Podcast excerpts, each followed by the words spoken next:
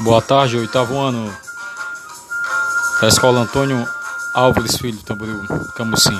Vamos iniciar nossa aula de arte.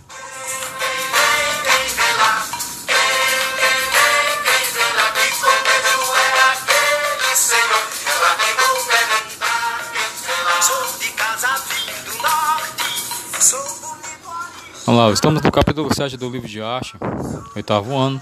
Hoje é dia 30 de outubro de 2020. Tá? Vamos ver o nosso assunto aqui falando das linguagens de dança e teatro.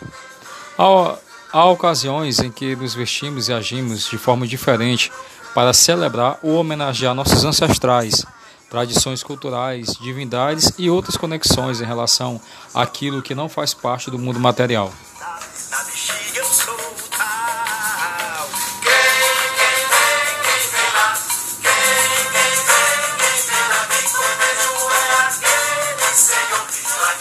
Então, no início do nosso capítulo, nós podemos ver aí a imagem do caboclo de, de lança, né? Uma figura dos maracatus rurais, no qual essa música que está tocando no fundo do podcast é um maracatu rural.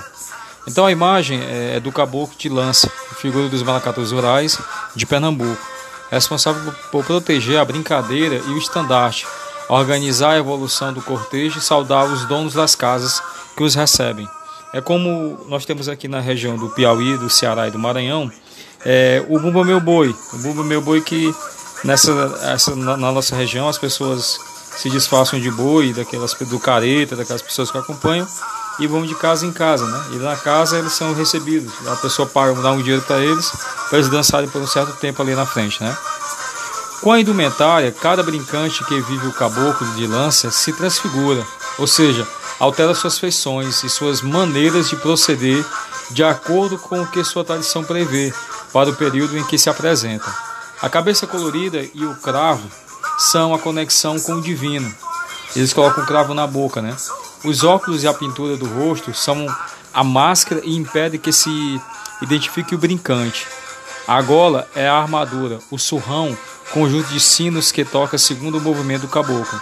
O orienta, o orienta. Pois é, por meio do som que são dados os comandos e o grupo se mantém unido e a lança, o instrumento de proteção.